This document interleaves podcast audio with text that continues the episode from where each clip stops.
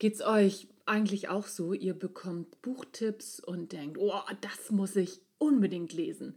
Und ihr kauft das Buch sofort. Und dann liegt es erstmal eine ganze Weile rum, weil ihr habt ja noch ganz viele andere Bücher, die ihr zu Ende lesen wollt. Oder habt ihr, wie ich, auch immer mehrere Bücher am Start?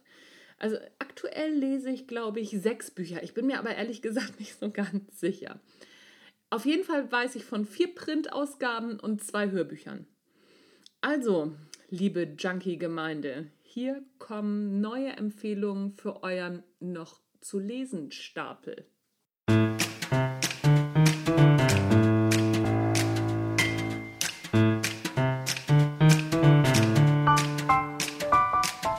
Hallo und herzlich willkommen beim Natural Leadership Podcast, dem Podcast, der dir dabei hilft, der Mensch bzw. die Führungskraft zu werden, die du sein willst. Du bekommst innovative Ideen, praktische Tipps, jede Menge Impulse und neueste Informationen aus der Hirnforschung für deinen beruflichen Erfolg und deinen persönlichen Entwicklungsprozess. Mein Name ist Anja Niekerken und ich freue mich, dass du dabei bist.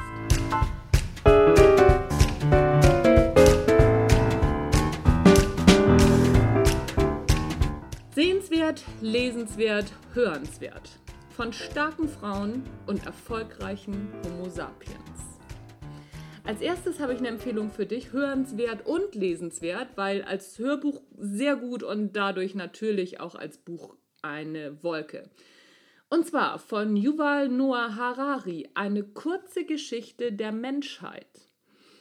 In einer Natural Leadership Talk Podcast Folge war Susanne Grieger, nee, nicht Susanne, Susanne Grieger Langer zu Gast. Und dieses Buch war eine ihrer Empfehlungen. Und in der Regel bestelle ich mir die Empfehlung meiner Gäste sofort, wenn ich die Bücher selbst noch nicht kenne. Bei diesem Werk hat es dann etwas länger gedauert und als Audible mir mal wieder erzählt hat, dass gerade zwei Guthaben in meinem Hörbuch-Abo frei herumdümpeln, habe ich mich an Susannes Empfehlung erinnert. Und was soll ich sagen? Ich bin schon während der ersten fünf Minuten mindestens zehnmal aus dem Sitz gesprungen toll. Absolut klasse. Es geht in dem Buch um nicht so sehr um Jahreszahlen oder geschichtliche Zusammenhänge. Es geht um die Entwicklung des Homo sapiens als denkendes Wesen. Wie er es geschafft hat, den Kampf der sechs menschlichen Spezies für sich zu entscheiden. Wie sich das Gehirn entwickelt und welchen Preis wir dafür gezahlt haben. Was wir für Stärken haben, was sind die Stärken unseres Denkens. Warum vertrauen wir Geld, Büchern und Gesetzen? Und was macht uns glücklich? Sehr, sehr cool und absolut empfehlenswert.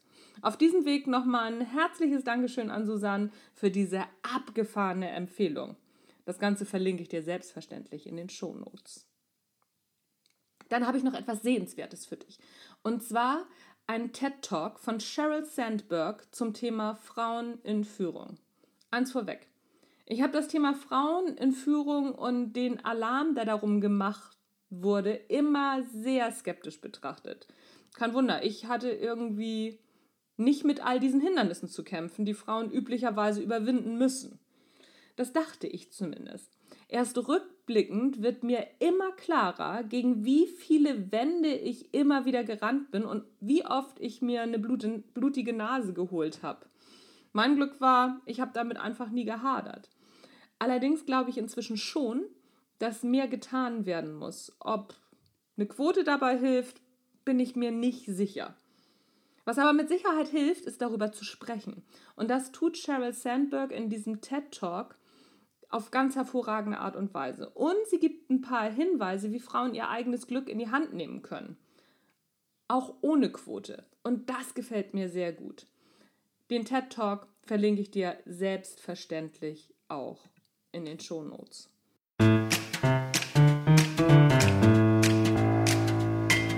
Das war's schon wieder für heute. Was sind so deine Empfehlungen an sehenswert, lesenswert und hörenswert? Eine Empfehlung habe ich selbstverständlich noch. Mein neues Buch ist da. Ich bin immer noch total aufgeregt. Ich raste immer noch täglich aus.